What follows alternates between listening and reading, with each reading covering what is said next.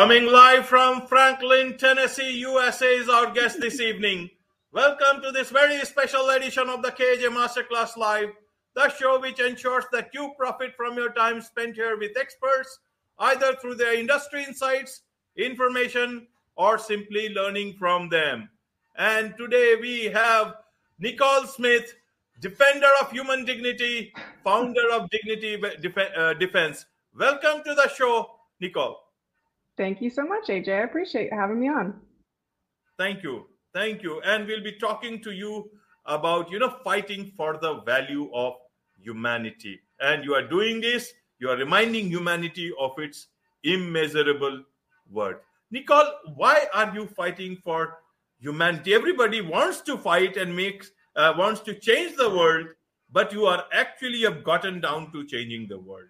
And you yeah. want to remind humanity of its immeasurable worth. Two things. Why are you keeping up this fight for the better of humanity? And what is this immeasurable worth that you are fighting for? Why is it so wor- full of worth for, for you? Yeah, well, uh, honestly, with everything, it kind of comes down to life experiences. So I got a master's in law and public policy, and uh, almost immediately after my degree, I ended up on the communications side of the human rights world. Uh, so I would conduct uh, these uh, campaigns around the globe for uh, various different things uh, where people are experiencing injustices in Africa, in Asia, in Europe, America, all over the all over the world, and um, it just really affected me, you know, on a deeper level, you know, really wanting to exact change in people's life for the better, but feeling like I was just one person at a time, you know, which a lot of ways is very important. But um, it wasn't until twenty twenty that this uh, experience uh, sort of took flesh and blood. My daughter was born in distress and ended up with uh, the diagnosis of cerebral palsy. Um, so it really just emboldened this intention of reinforcing the value of human life at its foundation, because I realized that without getting down to the foundation of the human person and seeing us all as equally valuable, um, cultures all over the world can measure human value by different criteria. Um, and especially since my mother, my daughter has disabilities, uh, she experiences a different world than we do, often being judged by her capabilities. And uh, so, yeah, that's basically how I got started and why I wage the the fight that I fight every day. So, right, right, Nicole. Uh, now I want to understand this. This is uh, you are contributing a lot. You have been doing this uh, since the last several years, almost a decade now, I guess. And mm-hmm. it is a fight which may look easy because you can go and do small bits, but you yeah. are wanting to make make a bigger difference, and that uh, and that is why you have got uh, this organization also. Mm-hmm. The thing is that uh, who, what are the challenges that you uh, see uh, in terms of humanity, fighting for humanity? Is it humanity itself is posing a challenge to its own existence and leading to problems with so many people across the world? Or is it technology that you see as a challenge? What are you trying to save humanity or fight humanity from? Want to understand if you have yeah. figured out that, who exactly yeah, is this fight against? Yeah, so I, I would say, wonderful question. Um, first and foremost, often it's uh, culture itself uh, really like perpetuates this type of rhetoric. Uh, so much so that people foundationally start to to act upon this in their day-to-day life, so much so that, you know, racism or classism or sexism, uh, any of those sorts of injustices that occur in our day-to-day life is perpetuated by the individual because they don't understand what they're doing. Um, because, you know, if you ask somebody in a conversation, well, of course, I don't believe that you should enslave someone. Of course, I don't believe that you should, you know, do X, Y, and Z. That's this great injustice. But you see on the day-to-day life that they often are perpetuating it in different ways. So a big challenge is just defeating or coming against that, that piece of rhetoric that affects our day-to-day life. And so you were mentioning technology. It's almost a, de- a double-edged sword. Um, so I, I got my um, start in the digital realm.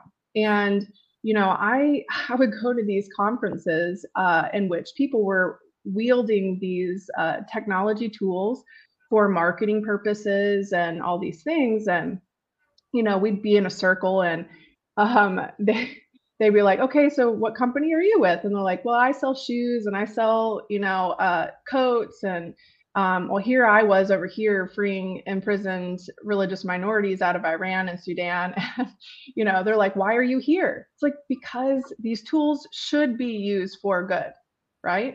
So every day we're inundated uh, across the globe, if you have access to a computer, to rhetoric that is counter to enforcing the dignity of the individual. But we should be using technology to do that too. So it's uh, a A lot of my career really was just really harnessing the power of these tools uh, for to see amazing things, um, impossible things uh, to, to actually happen in, in places of the world that you just didn't think would be possible, you know? So yeah, uh, that was a really good question.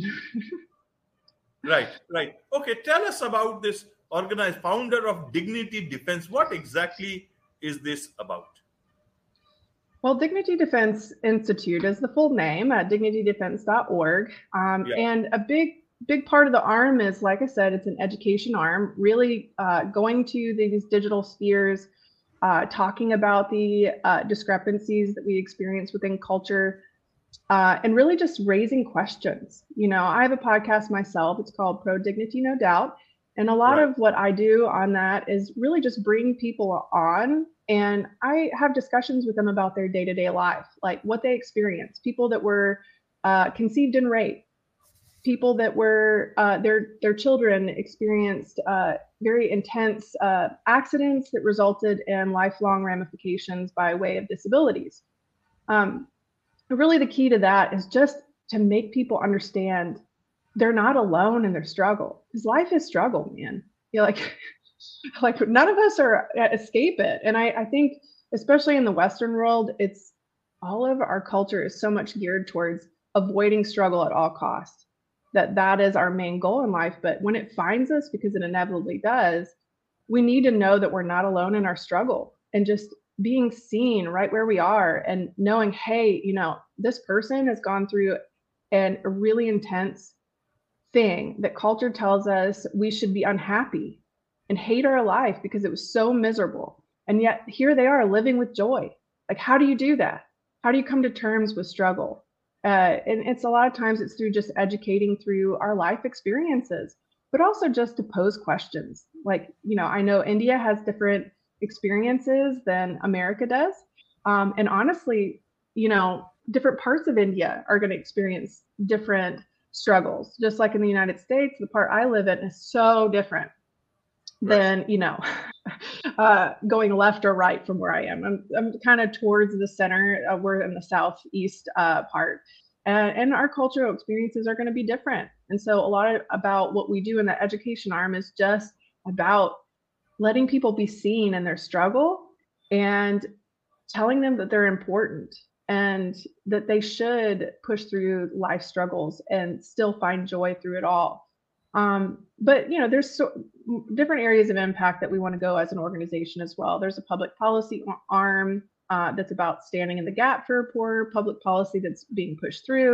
But we also want to be a connection between organizations that are really just care about people, but uh, they just don't know how to find the people, and the people don't know how to find those organizational resources. So um, as an organization, we're really attempting to be very uh, full-bodied Uh, approach to the defense of the human person at its foundation, if that makes sense. Right, right, it does. Uh, how do you choose issues and countries?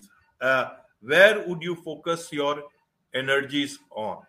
Uh, how does it work for you? Because you see now, a lot of issues are going to come up in the U S. You just had the midterm elections there, and the full-term mm-hmm. elections will be, will not be far off from now on. And already, even everybody, the whole world looks at the U S, and at the same time, there is a huge debate within U S itself as to where U S is going. So in this whole mm. concept, if you look at the outside world and focus your energy, how it, it can be a difficult choice sometimes, you know, picking up issues and then focusing on that. So how do you, as an organization, work on that, decide or finally on any particular thing to focus on?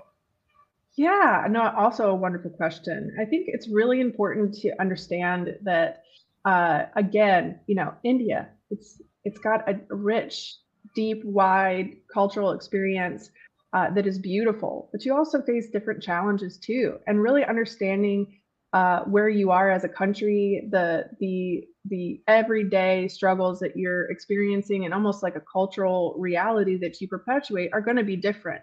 So what I experience in the United States, what we do, our struggles are going to be different. And so recognizing that where you enter into different uh, cultures are going to have different challenges, but foundationally, it's just the same. Really, if if you look at the United States, and if you look at India, if you look at Uganda, you look any country, um, foundationally, usually uh, the injustices that are being created is because they're defining human value by another criteria other than simply being a member of the human family. So slavery was based off of that. But slavery isn't just one type of slavery. Here in the United States, obviously, it was perpetuated by this idea of color, skin color, right? But slavery is not relegated to just that type. You can be uh, socioeconomic background, uh, uh, sex, um, you know, any type of criteria is going to be different in different parts of the world. So really getting back to what the original point being is, really look at the culture where it is, get down to that uh, foundation. You are inherently valuable because you are human. There is another, no other addition. It, it doesn't mean you're a human Uh, only because you're this color, or you're this sex, or you're this uh, religious association. Just foundationally, we're equally valuable. And then addressing each uh, cultural offense against that is going to be uh, need to be addressed on that cultural experience of each country, if that makes sense. So that's what yes. we attempt to do organizationally. Yeah. Right. Right, Nicole. Uh, let's uh, let us look at this particular way. Uh, you have been, uh, you have a background in law and public policy. Yeah. And when we, uh, when humanity decided itself to move forward in the form of societies, it created governments.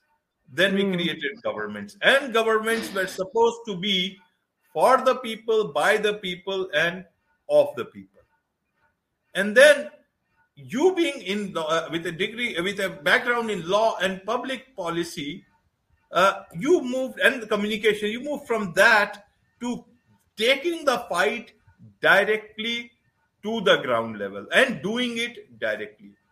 Somewhere along, I've also felt it that governments all across the world are somehow not able to keep up with the demands, or the demand may not be the right way, but aspirations of the people with which they were elected, or what they promised. Yeah. And then, so I want to understand how human beings, societies, and humanity as a whole can expect governments, administrations, and administrators from them, from Uh, in terms of their upliftment, in terms of their saving them from future problems. Because you see, we can take off climate change, we can take off uh, racism, we can talk of any other thing. They become just discussion points. And finally, it is the person who is on the ground and some saviors like your organization who want to keep up and try to fight for the value of human dignity and for humanity. I just wanted to put it in such a manner so that you can answer it at your own pace. Yeah. So A J, like, stellar questions. I'm really loving this. So I, th- I think a lot of our heart for the idea of looking to our governments for that solution uh, is a lot of what limits our capability of evolving past, right?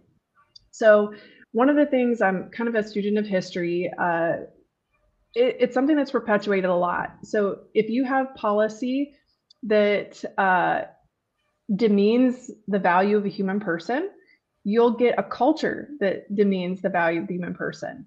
But if you have a culture that demeans the value of the human person, you're going to get policy. It's kind of like they rely rely on each other in a big way, um, in which we sort of need to break away from these big power players that are driving culture to make poor choices because we're relying on them to be our savior. um, as you know, a lot of, I kind of have seen uh, over the years, and this is a history thing too, it doesn't matter what corner of the world you're in, but if someone is seeking out power, they tend to just, they have this wonderful way of presenting themselves in such a way that uh, they're easily followed. And they're easily followed right over the cliff. We just need to stop listening to those power players and letting them dictate how our culture is formulating ideas about value.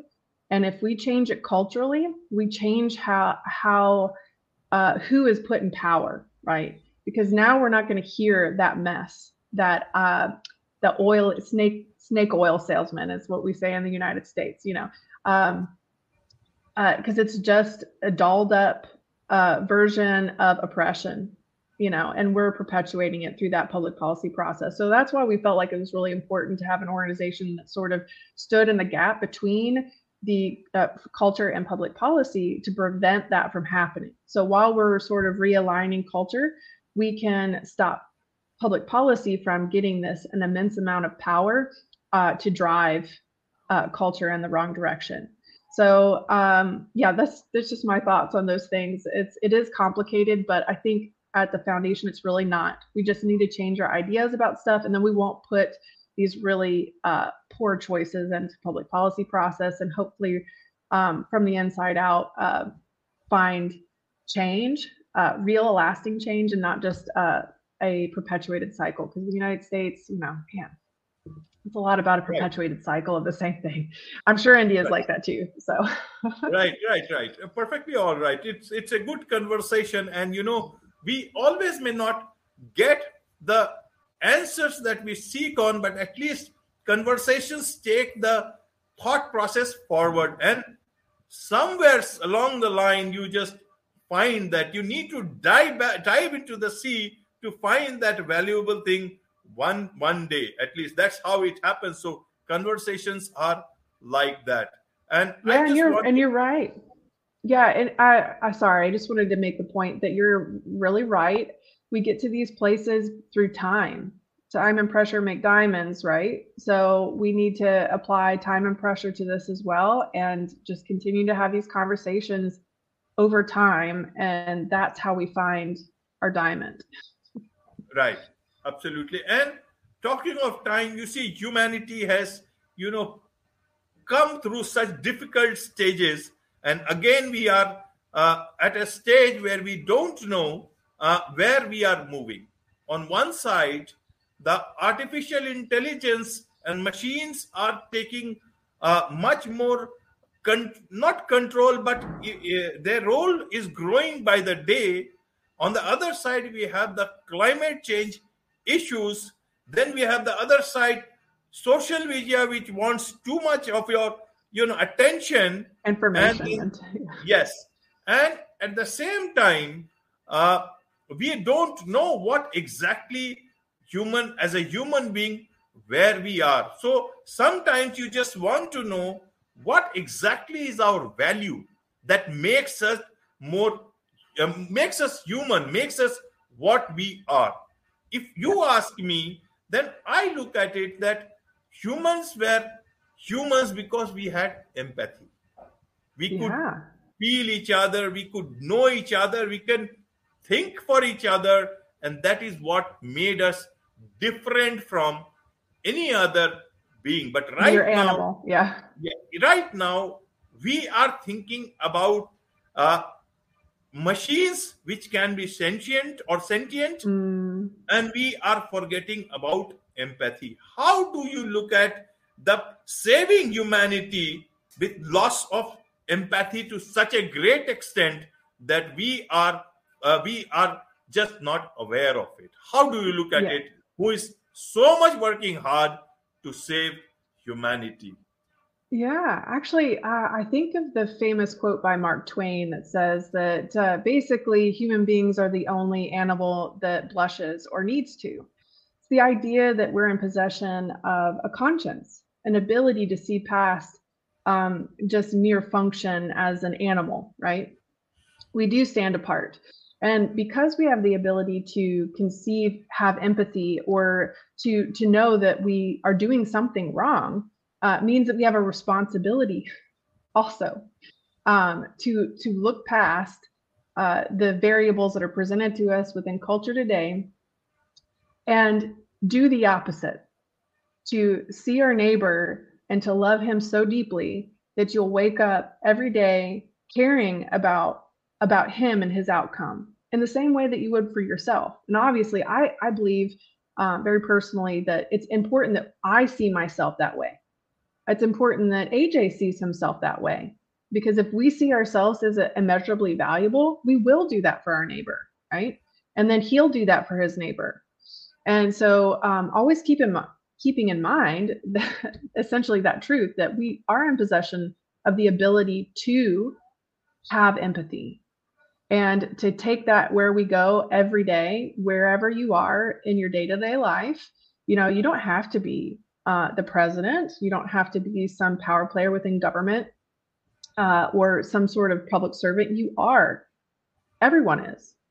And to look past that is really important, especially with these pressures uh, that technology brings, uh, to to stand in the gap for that every day.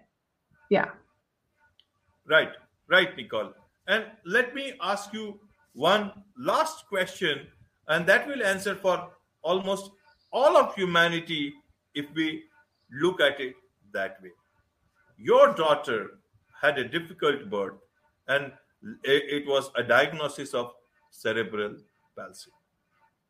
Now, she is a child, and as she grows up, she will look at the world and will look, try to get as much as this world of, of this world that God has made for her. Like mm-hmm. everybody else. Yeah. Everybody has that equal stake in this planet.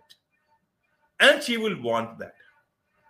Are we giving that space, that, that stake, that life, that future to your daughter?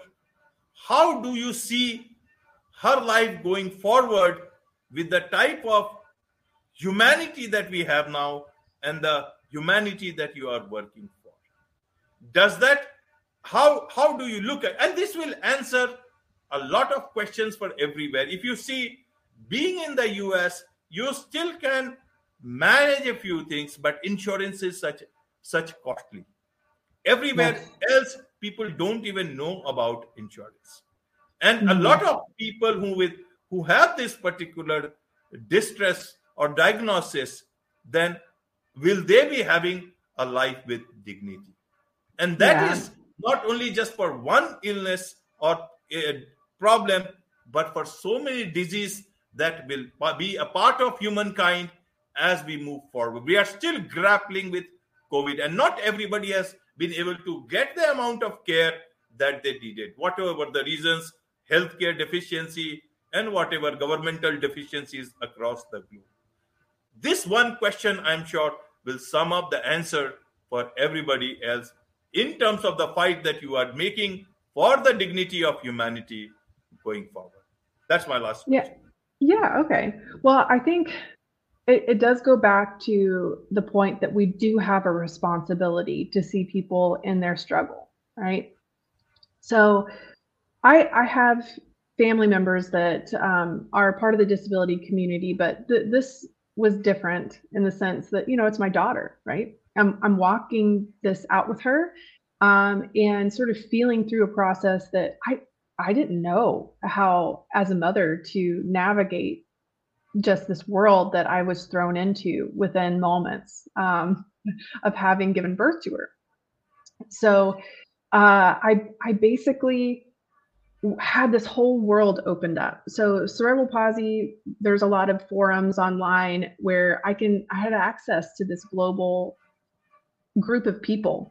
And I saw how people were experiencing and dealing with it wherever they were in the in the world. So here, you know, in the United States, I might have access to equipment that can serve my daughter a little bit easier. Uh, where other places in Africa, I was noticing, or in Sri Lanka, or, you know, they may not have access to those things. Um, but I was seeing so many people struggle right where they were, and there was a community that was that was was there that that gave me just this intense desire to see people where they were through my own experience as a mother, watching my daughter go through this. And we do have a I have a responsibility, like not just to Cosette, my daughter, but I have a responsibility to all the other individuals within the C P community, and all the other people that are, are struggling. And a big part of this organization was about meeting that, that, that desire to, to be where they were, um, and serve them in the way that my daughter gave me purpose in that, that he, she gave me that connection that I didn't have before. And also, you know what, she gave me a deeper understanding of, of value transcending ability, right? So, you know, as a mom, it was hard. Every day I had to wake up and experience an immense amount of struggle just to get through the day because of the demands that came from the care for my daughter, right? Just that knowledge of knowing there are other parents going through that too. And I care about them so much so that I, I want to figure out a way, because we have a responsibility to find a way to serve them wherever they are in the globe. And again, there's a lot of challenges that different uh, governments are going to create for, for different people. But um, we have a responsibility to do something about that and figure out a way around those challenges so that people know that they're not alone. Yeah. So. Right, right. A lot of people need to know that they are not alone. So how do they mm-hmm. connect with you? Your story inspires, your work inspires. So how do they connect with you? How do they know more about what you do, what your organization does? Yeah, so I would uh, love for you to visit us at dignity defense dot org. That's uh, sign up for our newsletter uh, there. Uh, also, you can get access to all of our social media accounts there. Uh, as we uh, continue to do our work, you'll see uh, um, how that's executed and actually how you can uh, in have a point of impact where you're at, right? And then uh, also uh, get on to Spotify or something and look up our uh, podcast, uh, Pro Dignity, No Doubt is the name. And uh, just listen to stories of uh, people and feel encouraged. Yeah. Right, right. And as you look back on your life, as you look back on the time that you have passed fighting all that for, for humanity, for your daughter, how do you look at uh, the future now? How do you look at it uh, in the coming days with all those issues that is surrounding humanity? Is it is it full of optimism? Is it full of something to be cautious? How does it work? What do, do your eyes see? Yeah. So one of the key lessons um, as a communications expert, I always really try to impart upon people is that I, we need to maintain a balance of hope and hopelessness, because it's at the point of, of that center uh, and then we find the most action in ourselves. The hopelessness, seeing that there is a need, right? Enough where we're moved emotionally in a deep and powerful way, and hope that there's actually a change that can be exacted.